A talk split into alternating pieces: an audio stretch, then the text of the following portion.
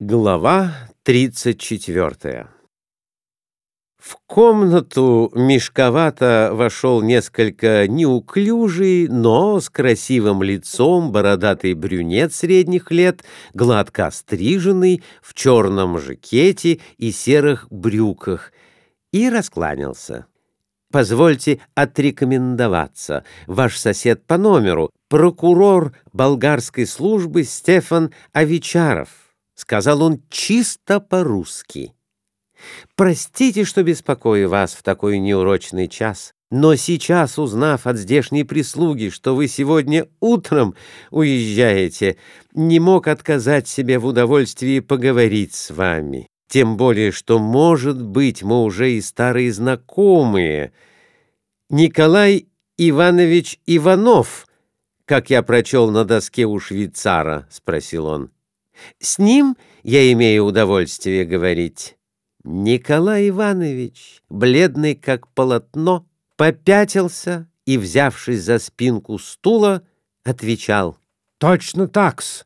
Николай Иванович Иванов, петербургский купец Иванов. А это вот моя жена, Глафира Семеновна, но Должен вам сказать, что все то, в чем вы меня подозреваете, совершенно несправедливо. Я знать ничего не знаю и ведать ничего не ведаю. Прокурор вытаращил глаза. «Да-с», — продолжала за мужа Глафира Семеновна. «Все, что вы об нас думаете, все это совершенно напрасно. Мы мирные туристы, едем с мужем ежегодно по Европе для своего образования и, посетив славянский город Софию, Уж никак не ожидали, что попадем в какое-то подозрение. Мы, как русские люди, ожидали от своих братьев-славян дружественной встречи, а не придирок от судейских лиц. — Именно, именно, — опять подхватил Николай Иванович. — Тем более, что в настоящее время в Болгарии поворот ко всему русскому. Прокурор слушал и недоумевал. — Позвольте, Тут, очевидно, какое-то недоразумение. Надо объясниться, — проговорил он. — Да и объясняться нечего. Я ничего не знаю.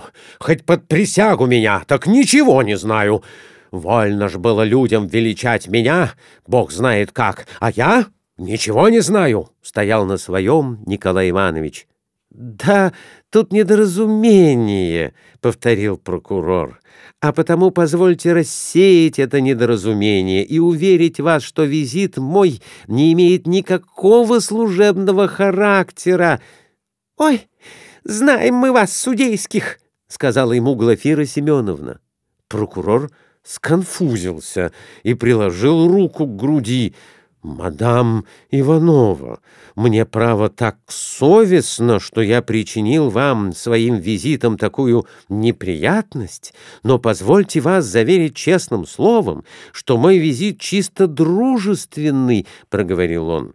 «Я воспитывался в России, окончил курс в Московском университете, люблю русских и пришел поговорить о России. А почему именно я осмелился прийти к вам?» Я это вам сейчас расскажу. В бытность мою в 70-х годах в Московском университете у меня был товарищ по курсу Николай Иванович Иванов. — Нет, никогда я не был вашим товарищем по курсу, — перебил его Николай Иванович. — Я петербуржец и учился в Петербургском коммерческом училище, да и там-то курса не закончил. Не товарищ-с. Да, теперь я сам вижу, что не товарищ. И прошу меня извинить, что обеспокоил вас. Мое почтение!» Поклонился прокурор, пятясь к двери. «Но, уходя от вас, должен признаться, что и я от русских ожидал более любезного приема. Еще раз извините». Прокурор уже взялся за ручку двери, как вдруг Николай Иванович, весь просияв, закричал ему. «Постойте! Постойте, господин прокурор! Так вы нас ни в чем не подозреваете? Вы к нам пришли не следствие производить?» «Какое же следствие, помилуйте!» — вскричал прокурор в свою очередь и остановился у дверей. «Я просто чаял встречи с Николаем Ивановым, товарищем моим по университету, вашим однофамильцем!» Николай Иванович развел руками. «Тогда, батенька, прошу покорно остановиться и присесть», — сказал он. «Тут прямо недоразумение». Очень приятно познакомиться. Глаша, проси господина прокурора садиться, — обратился он к жене. А вас, господин прокурор, позвольте познакомить с моей женой, Глафирой Семеновной. Рукопожатия, поклоны. Прокурор сел. Сели и супруги Ивановой. Николай Иванович предложил прокурору папироску и пояснил «русская» из России с нами через три таможни переехала. Жена моя пятьсот штук папирос в коробке под своей шляпкой провезла. — Рассказывай, рассказывай, — подмигнула Глафира Семеновна мужу. — А господин прокурор и привяжется.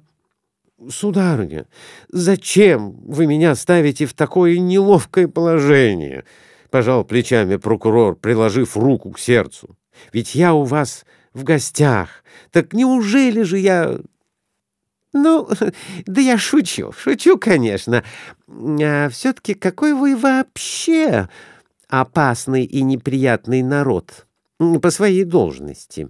Ведь вот вы нас как напугали вчера своей карточкой. Муж всю ночь не спал. Да и вчера, и сегодня поутру в переполохе. Знаете, уж я вам признаюсь, что из-за вашей карточки мы сегодня решили бежать из Софии, куда глаза глядят, — говорила Глафира Семеновна. — Да что вы, что вы! — удивлялся прокурор. — Бога ради, расскажите, в чем дело? Нет, — Нет-нет, Глаша, не рассказывай, — остановил за руку жену Николай Иванович. — Я очень рад господину прокурору, но не надо рассказывать. Отчего же?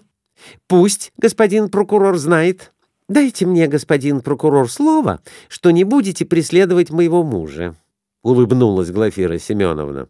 Да что вы, что вы, мадам Иванова, с какой же это я стати? Ведь уж, наверное, вы человека не зарезали и ничего не украли. Но все-таки пригрешили перед законом. И Глафира Семеновна подробно рассказала прокурору всю историю с превосходительством. Прокурор расхохотался. «Позвольте, да тут и состава-то преступления нет», — говорил он. «Ну, теперь мне понятно, чего вы меня чуть не на рога приняли. Я слушаю давеча ваши речи и дивлюсь им. Не русские люди, думаю, так русские гостей не принимают. Нет, истинно русские люди, славяне с берегов Волги и Невы, воскликнул Николай Иванович, повеселев в свою очередь. На Волге мы родились, а на Неве воспитались. Славянское гостеприимство считаем выше всего, и чтоб вам это доказать на деле, позвольте вам сейчас же предложить шампанского. Он вскочил со стула и, бросившись к звонку, нажал пуговку. — Послушай, Николай, ты уж не спрашивай одного шампанского, — сказала ему жена. — Ты уж закажи хороший завтрак. Я ужасно есть хочу. Надо нам позавтракать перед отъездом. Вот и господин прокурор разделит с нами трапезу. Надеюсь, что вы не откажете, мосье Авичаров. — подсказал прокурор и ответил. «Могу только поблагодарить, хотя, право, мне так совестно. Ну вот, какая же тут совесть?» Ведь не взятку же мы вам завтраком подносим, что вы не нашли состава преступления в проступке моего мужа, а просто нам приятно позавтракать в компании, ведь каждый день мы с мужем глаз на глаз. Так вообразите, как нам это надоело. И, наконец, мой муж любит выпить, а я не пью, и ему выпить не с кем. Закончила Глафира Семеновна. «Верно, верно!» — подхватил Николай Иванович. А сегодня на радостях, что мой переполох так благополучно кончился, я готов пображничать с особенным удовольствием. Вошел коридорный и подобострастно остановился у дверей. «Завтрак нам нужен!» — весело обратился к нему Николай Иванович. «Как завтрак по-болгарски?» «Подхование, экселленц!» «Цыц!» «Не смей меня так называть! Никогда я экселленцем не был!» — погрозил ему пальцем Николай Иванович. «Так вот, подховани на три персоны нам требуется. Что вы можете подать нам самого лучшего? Впрочем, о завтраке поговорим вон в той комнате. При гости завтрак не заказывают». И Николай Иванович повел коридорного в соседнюю комнату.